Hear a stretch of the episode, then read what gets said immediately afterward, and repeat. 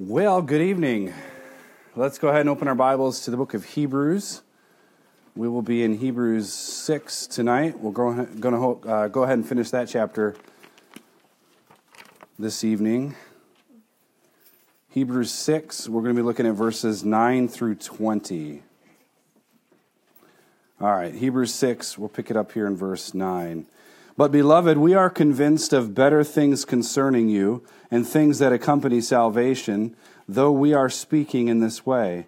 For God is not unjust so as to forget your work and the love which you have shown toward his name, in having ministered and in still ministering to the saints. And we desire that each one of you show the same diligence so as to realize the full assurance of hope until the end, so that you will not be sluggish but imitators of those who through faith and patience inherit the promises. For when God made the promise to Abraham, since he could swear by no one greater, he swore by himself, saying, I will surely bless you, and I will surely multiply you. And so, having patiently waited, he obtained the promise. For men swear by one greater than themselves, and with them an oath given as confirmation is an end of every dispute.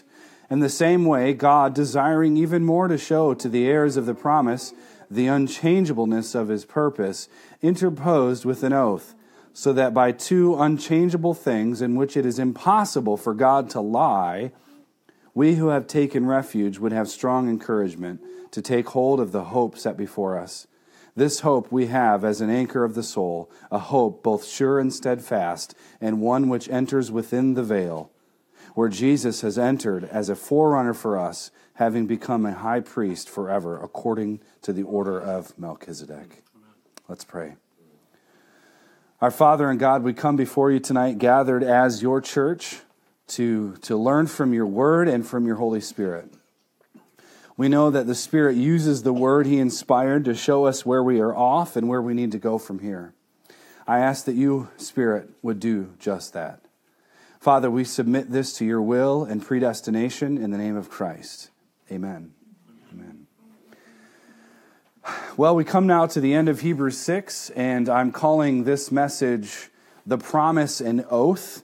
And up until this point, the writer of Hebrews has established several important things, most notably being the sovereignty and the supremacy of Jesus Christ. He is our um, he is our prophet, He is our priest, and He is our king. And central uh, to our undertaking here at Cross and Crown is a proper understanding of that supremacy. Jesus is, in fact, greater, and his greatness can only be adequately understood when we look at both who he is and what he has done. So, Jesus is our prophet, he brings truth to bear on creation. He is our king. He rules from the throne of heaven over the affairs of the world through covenantally faithful people. And he is our priest. His entrance into heaven behind the veil, the Holy of Holies, as a man, um, now gives us right standing with God. So, more to the point, when we consider Jesus Christ as high priest, and we've already looked at his atonement, uh, we, would, we, we have to keep in mind that all of that is the bedrock of our hope. That is the bedrock of our hope. It's not enough to believe Jesus died. It's not enough to believe that Jesus was raised. Demons believe this stuff. It is also incredibly important uh, that we believe on Jesus, who presently sits in heaven, as an anchor. We'll come back to that shortly. So let's go ahead and walk through our text, and then we'll draw some implications. We learn in verse, uh, verses 9 through 10 that though the previous passage had a very strong rebuke, there is still hope. Verse 9 but, beloved, we are convinced of better things concerning you and things that accompany salvation, though we are speaking in this way. For God is not unjust so as to forget your work and the love which you have shown toward his name in having ministered and in still ministering to the saints. So there was a strong rebuke up until this point, but there's still hope. Not everyone had gone through with this apostasy. Now, the Hebrews the, the reci- uh, recipients of this should not have felt condemned, but rather rebuked, taught, if you will, warned not to fall away. That was the strong warning. Don't fall away. But this warning doesn't mean that there's nothing to commend them for. Indeed, there was much to commend. Now, notice that he says in verse 9, he calls them beloved. They are covenantally Christian if they hold fast, but they are beloved. And there are better things for them that accompany salvation. Why? Because God is not unjust so as to forget your work and the love which you have shown toward his name in having ministered and in still ministering to the saints. They have been faithful to the Lord in their care for the brethren, a point that we shouldn't overlook. So they have done essentially the hard work of putting love into practice. In, a, in, a, in an age when love is just uh, highly emotionalized and sensationalized, they have actually done what love does, and that's put um, it puts it into practice. Not because they somehow earn, you know, some sort of standing with God, but because charity and love are the marks of a true Christian. It's fruit. However, they have to stay the course. Look at verses 11 and 12. And we desire that each one of you show the same diligence so as to realize the full assurance of hope until the end, so that you will not be sluggish, but imitators of those who through faith and patience inherit the promises. Now, the Christian life is meant to be a manifestation of diligence. That's what it's supposed to be a manifestation of diligence. Your sanctification has to be more than just theory. All right? It, it has to show itself in diligence, dedication, and rigor, right?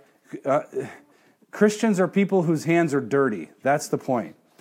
And, and why is that? Because in doing all of that, we realize the full assurance of hope until the end.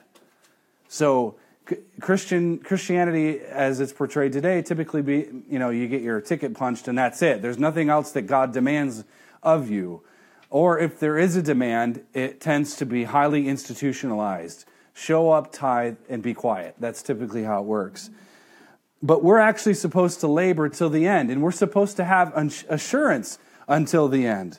So, from birth to final breath, assurance of hope in your life happens when you are diligent. Your hands are dirty, you have splinters because you're working. Now, the other reason to be diligent, the writer says, is because of the opposite problem slothfulness or sluggish uh, in verse 12. Now, that's the same word um, that was used in chapter 5, verse 11, when he, the writer, rebuked them for being dull of hearing. If we aren't diligent in the Christian life, not only will we lack assurance, we will become sluggish. Um, if it's sort of the whole, there's no neutrality. So if Christianity isn't advancing, we're not laying down, we're going backwards. And that's the problem. If we are not diligent in the Christian life, not only do we lack assurance, we will become sluggish. Instead, though, the writer tells us we should be imitators of those who through faith and patience inherit the promises. Well, what is he talking about? Look at verses 13 and 14. At this point, the author brings up the patriarch Abraham, and for good reason. 13. For when God made the promise to Abraham, since he could swear by no one greater, he swore by himself, saying, I will surely bless you and I will surely multiply you. The Abrahamic covenant, which um, Brother John read the verses from Genesis 22 there earlier, the Abrahamic covenant serves as the basis for all covenants, especially the new covenant. You cannot understand the new covenant unless you go back and understand the Abrahamic covenant. In this covenant with Abraham, God made him a promise. And what was the promise? Verse 14 I will surely bless you and I will surely multiply you.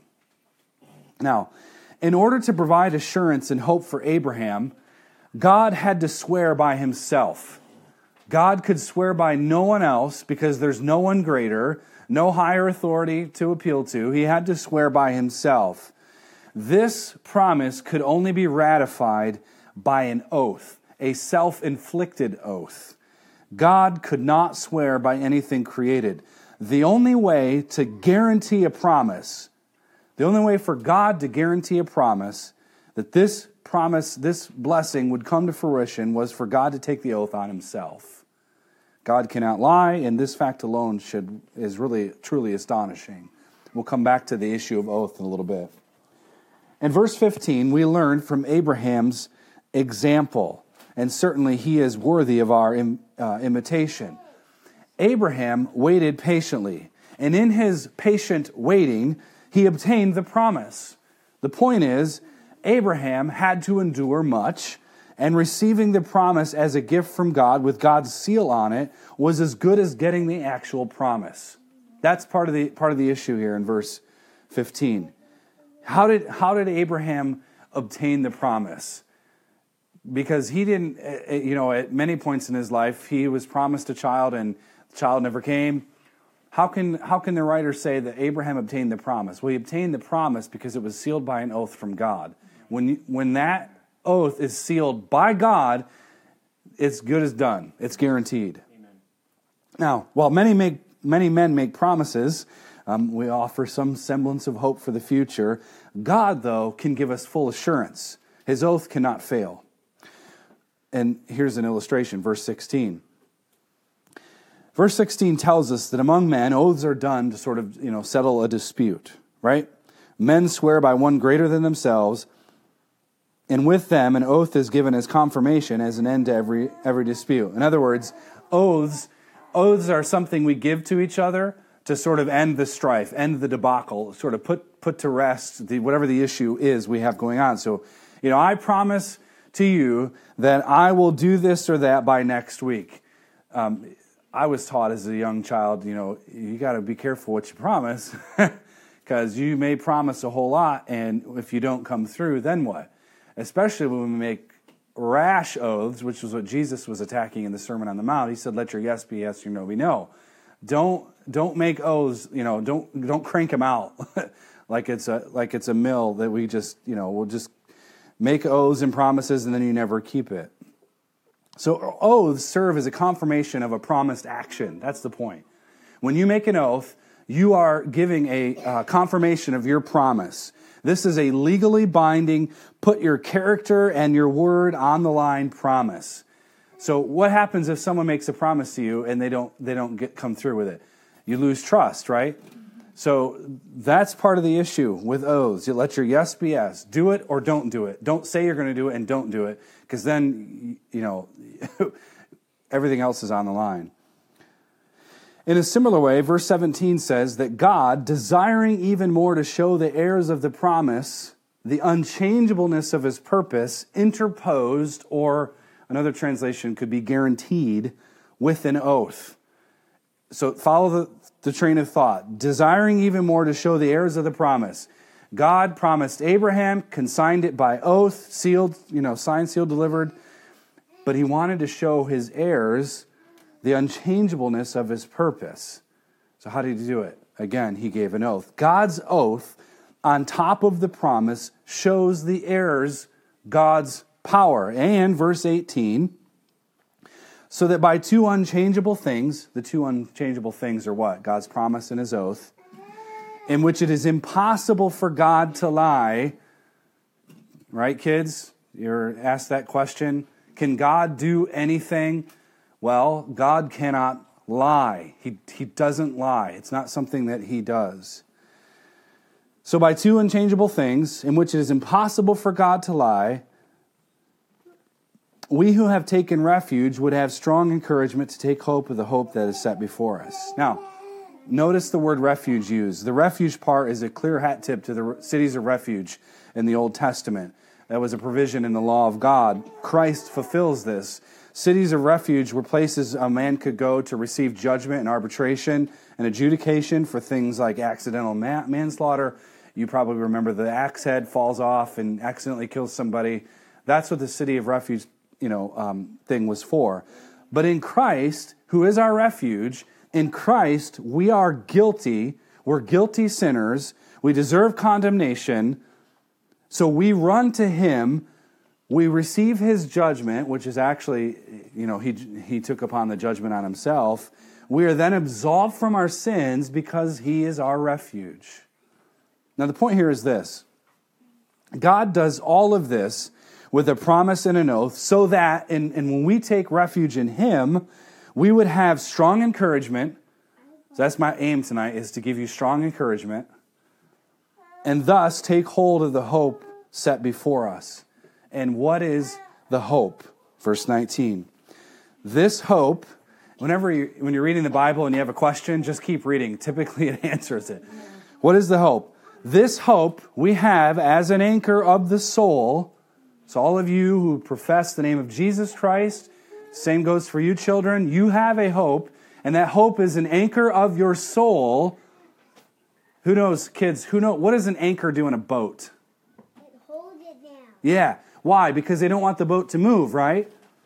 Good job. That's exactly it. Your soul has an anchor. Your soul, it's Jesus.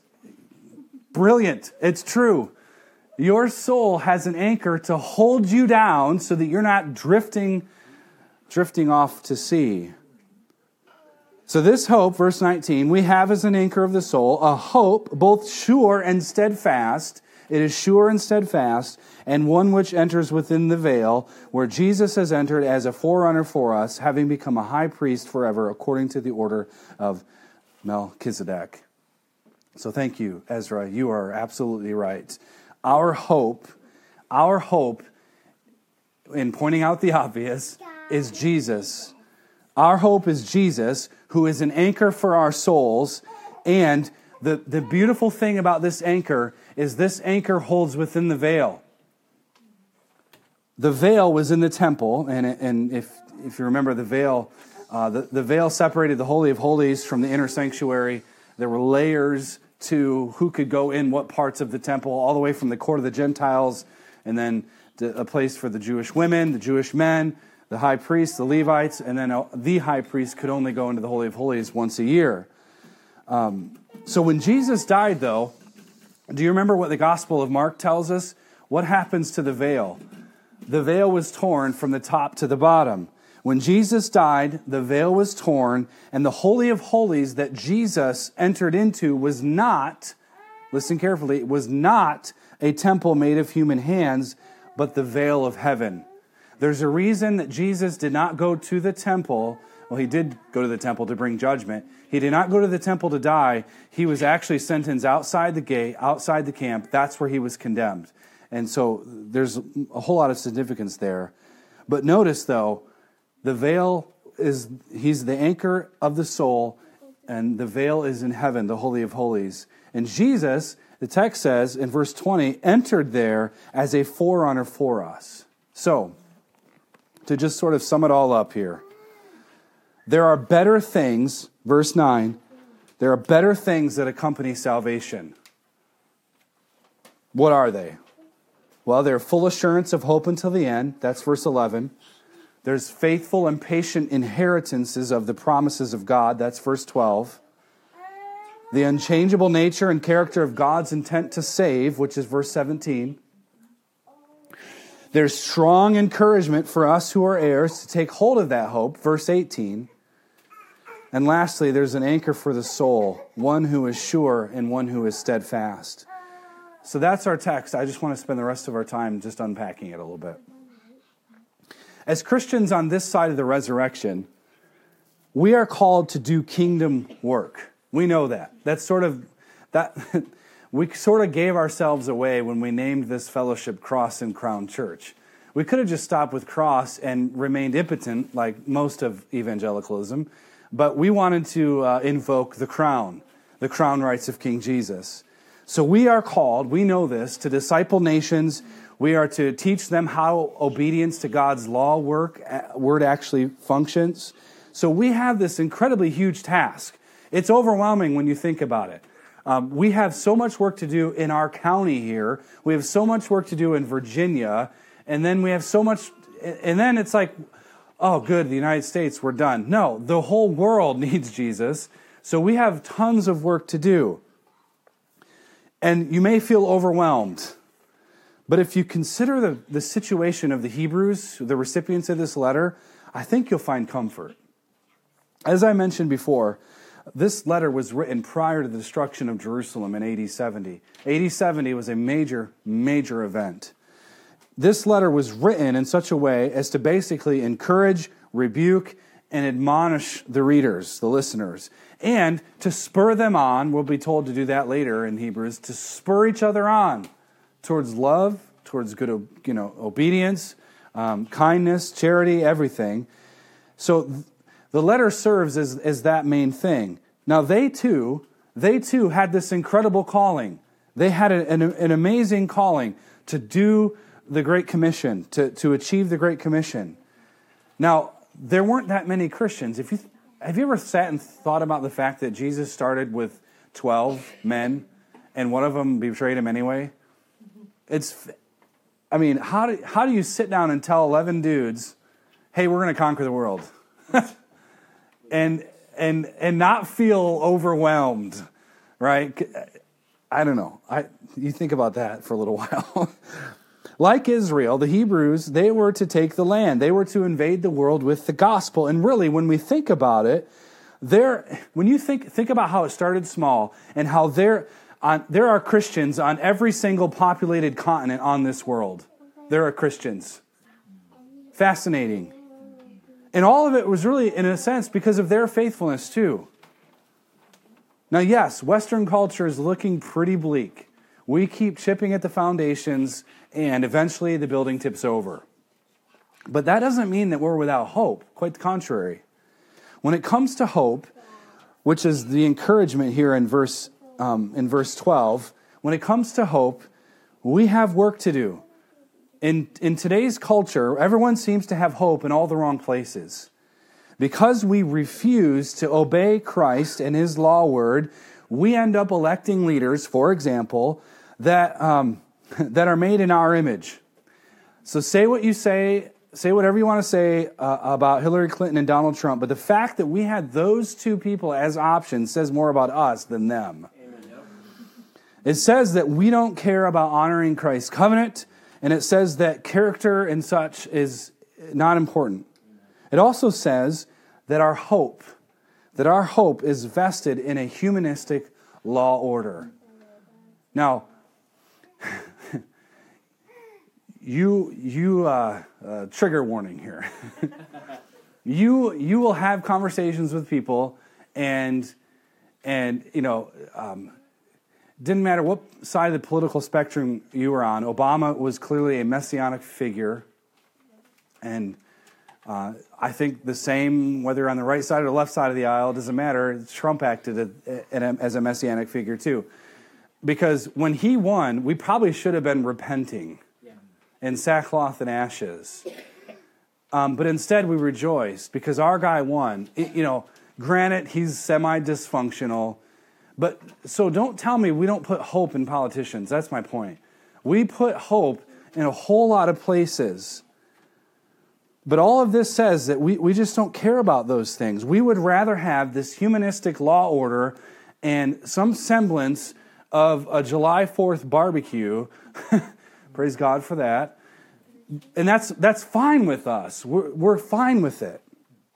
Now, politics, obviously, that's easy to pick on. That, that's low hanging fruit. But the point remains we think that hope is something that we can just cook up and develop on our own and all of it apart from Christ.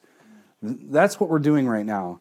And right now, we think that our hope is, vest, is invested in things like sexual promiscuity and exploitation, for example. We think that, that our feelings on the matter of things like gender and marriage and so on are more important than even science or fact. That's the hilarious thing anymore. You want to push the antithesis into something?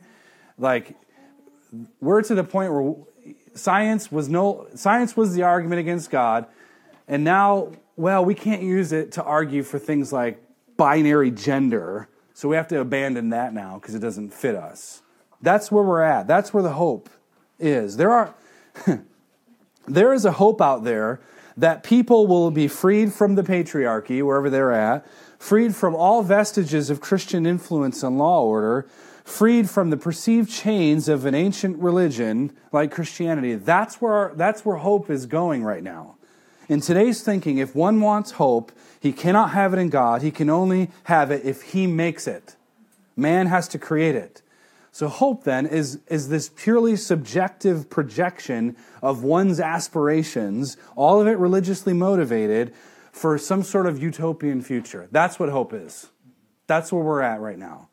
Hope is a purely subjective um, projection of one's aspirations, all religiously motivated, for some sort of utopian future. So, throwing away any semblance of God's law order in a culture is a subversive attempt at legislating another religion, one that is built on another hope. That's where it boils down to. In a culture like ours, in a culture that is bent on doing emotion instead of careful thoughtfulness grounded on the promises of God, you too may be tempted to go the emotional route too. You may be have the conversations with the folks, the, the doomsday folks, who are who have pantries and pantries of food because the rapture is coming, which is always funny because like you're not going to be here to eat it. Why do you need it? Whatever, we'll take it. But there's just such paranoia, and so the, people feel like there's no hope.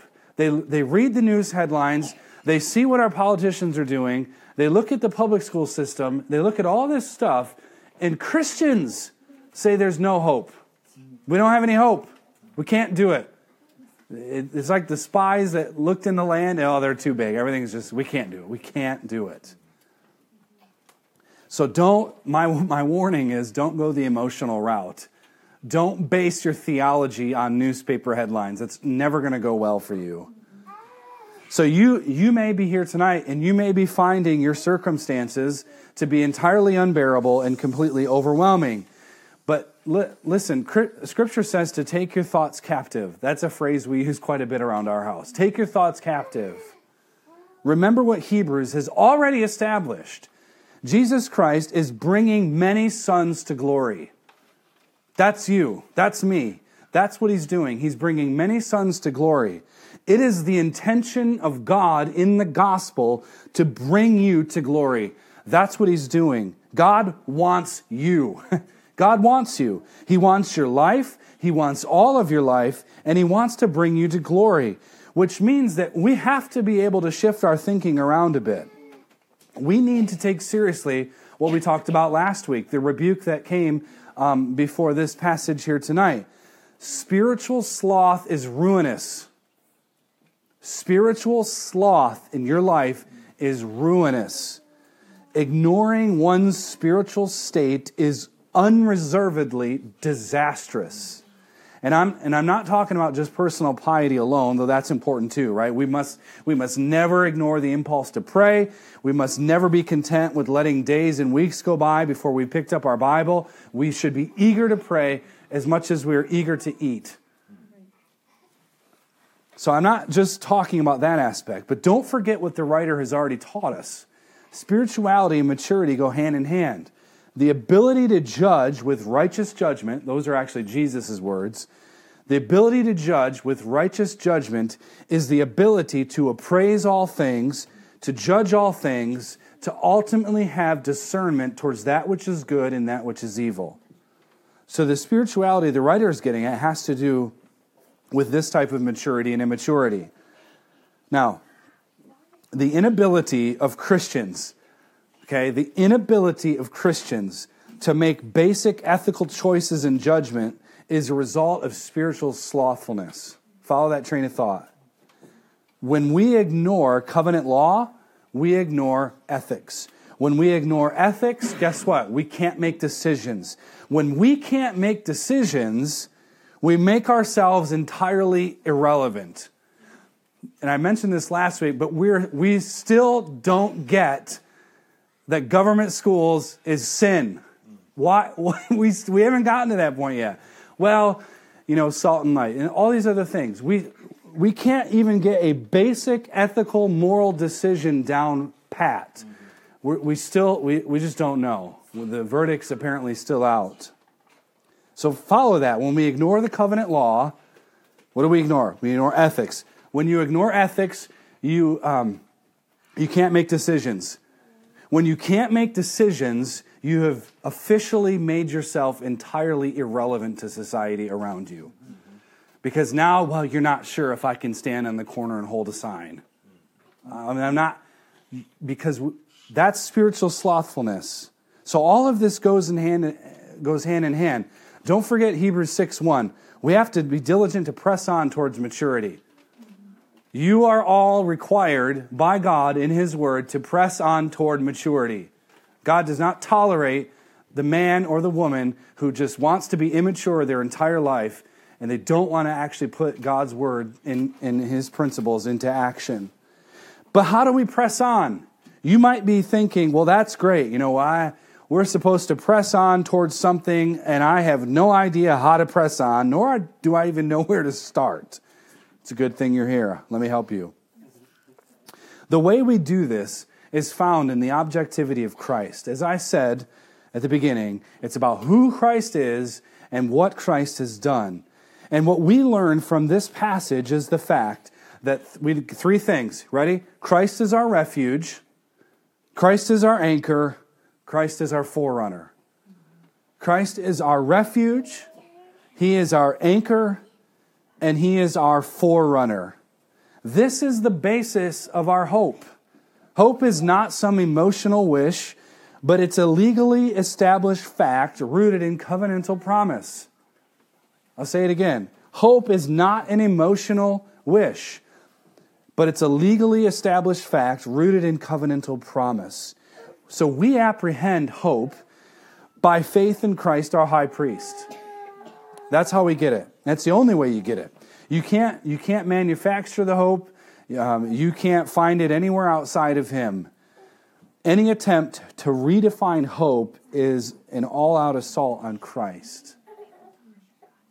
Any attempt to fabricate some sort of false hope outside of Christ is ultimately utterly futile. So, the basis of your hope, dear Christian, is not what you do for Christ, nor is it something you do for yourself. That's not where your hope is found. Your hope is in Jesus Christ, our high priest. That is it. That is the end of the conversation. If you are banking on something other than Christ to give you hope in this world, you are barking up the wrong covenantal tree. And the reason this is so is because of who God is. He is a covenantal God, and he is not he's not silent, but he's not inactive either. Behind the promises of God stands a God with holy, just, and righteous character. Know that. Know that when God promises certain things, He's he, He's sort of got the character thing down. he is holy and He is just and He is righteous. The promise is as good as the person making it. Listen, God throws the entire weight of His holiness behind His promises. And because of it, you can trust it. It's irrevocable. Think about that. When God makes a promise, he throws the entire weight of his holiness behind it. He's guaranteed it. You can trust it. It's, it's irrevocable. But one thing we must not do is assume that when things get tough, our hope has somehow changed.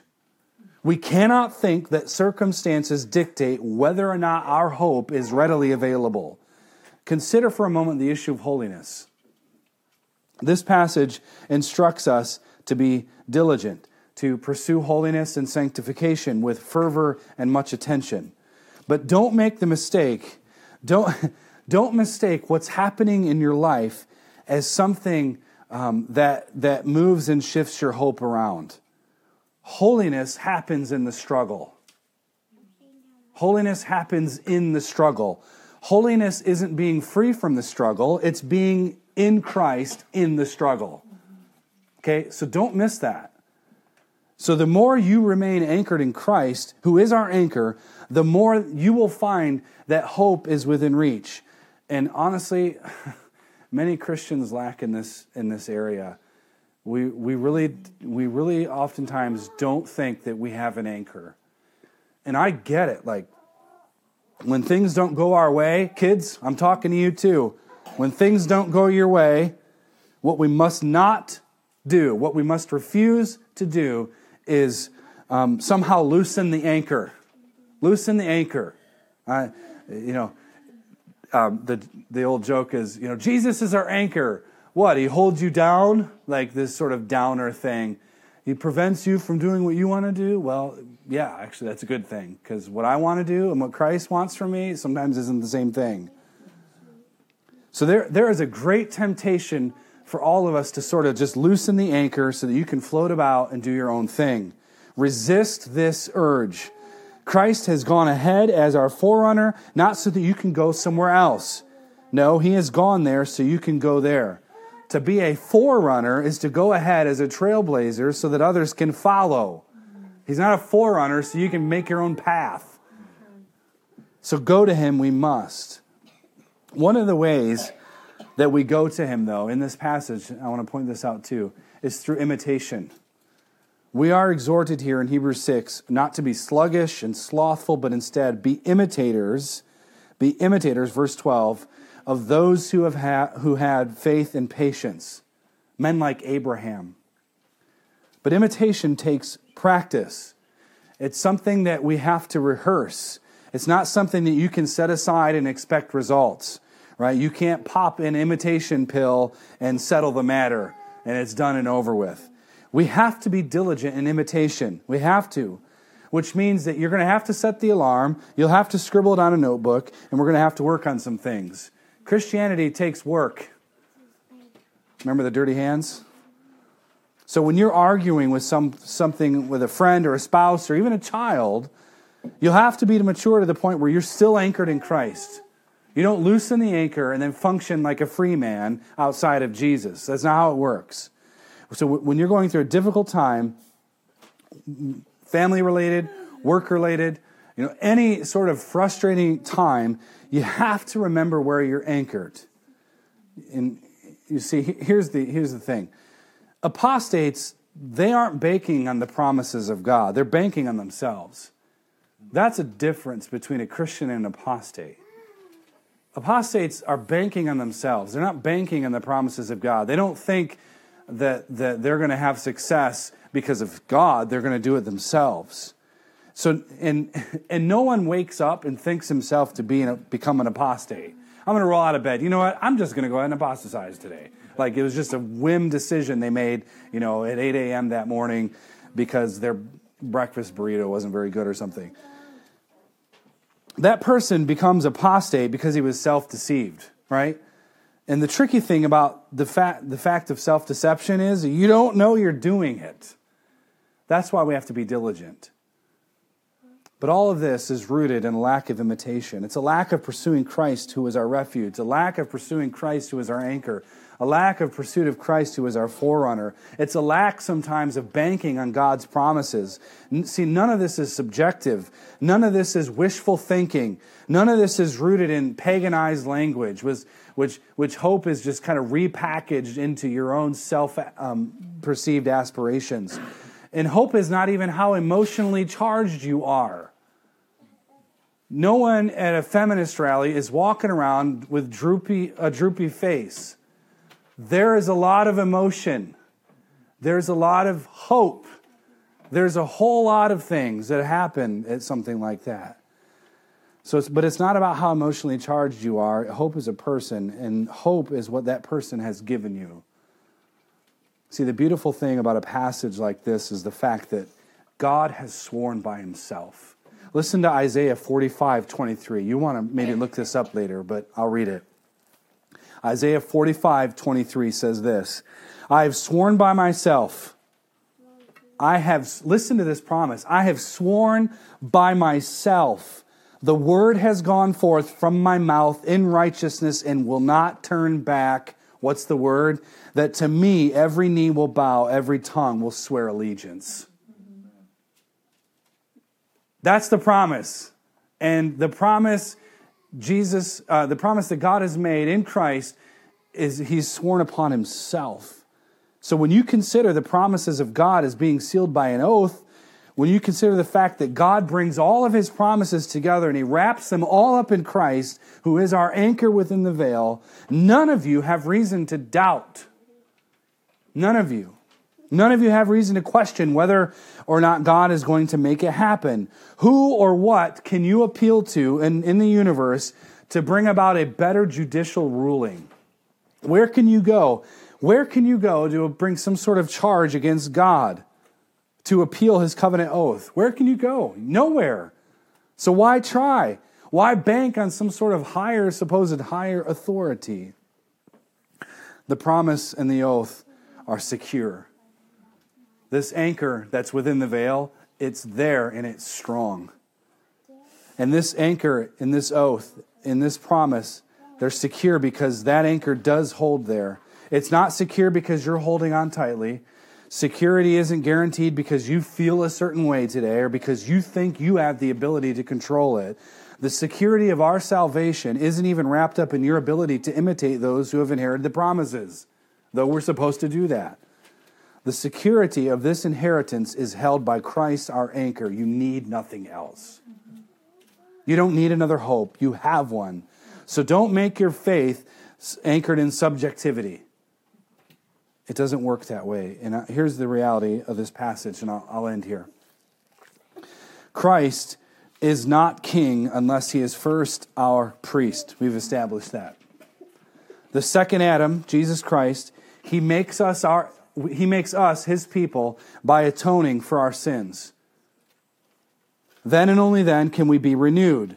This means that any future aspirations that we have, any future promises of God, that's the postmillennial hope, any of those things are guaranteed. Take it all the way to the bank, guarantee. That they are as good as the God we serve. When, when Habakkuk says that the knowledge of God's going to cover the earth like the waters cover the sea, that's a promise. That's not a wishful thinking. That's a promise, and it's sealed by an oath, an oath that God guarantees. So, all of that makes our hope very real. It makes that hope true, it makes it palpable. You can touch it in history. Because Christ is our high priest who governs history, his kingdom, though, is now a present reality, an active reality, and we all get to participate in it. How? Charity, love, service, imitation, community, and so on. So all of this means that we're not, we're not doing it so we can get whatever we want out of the deal. We are working for God's kingdom, which means that we do it with patience and we do it with faith, not slothfulness. Then and only then do we manifest true Christian religion. Let's pray. Heavenly Father, we are grateful tonight that the anchor within the veil that is sure and steadfast isn't us, but is your Son, Jesus Christ. We are thankful, Jesus, that, that you, as our high priest, have, have gone inside the Holy of Holies as a man on our behalf, so that as our forerunner, we can join you and take refuge in you. We rejoice, Father, that you have given us your Spirit as a means of seeing the fruit of the kingdom implemented in our lives. And we don't presume upon that, but ask God that your promises would be real to us, that we would see your name lifted high and your kingdom come on earth as it is in heaven. We humbly yet boldly ask that you make your promises real time to us, that we would see our labors here as being effective for your kingdom. It's in Christ's name I pray. Amen. Amen.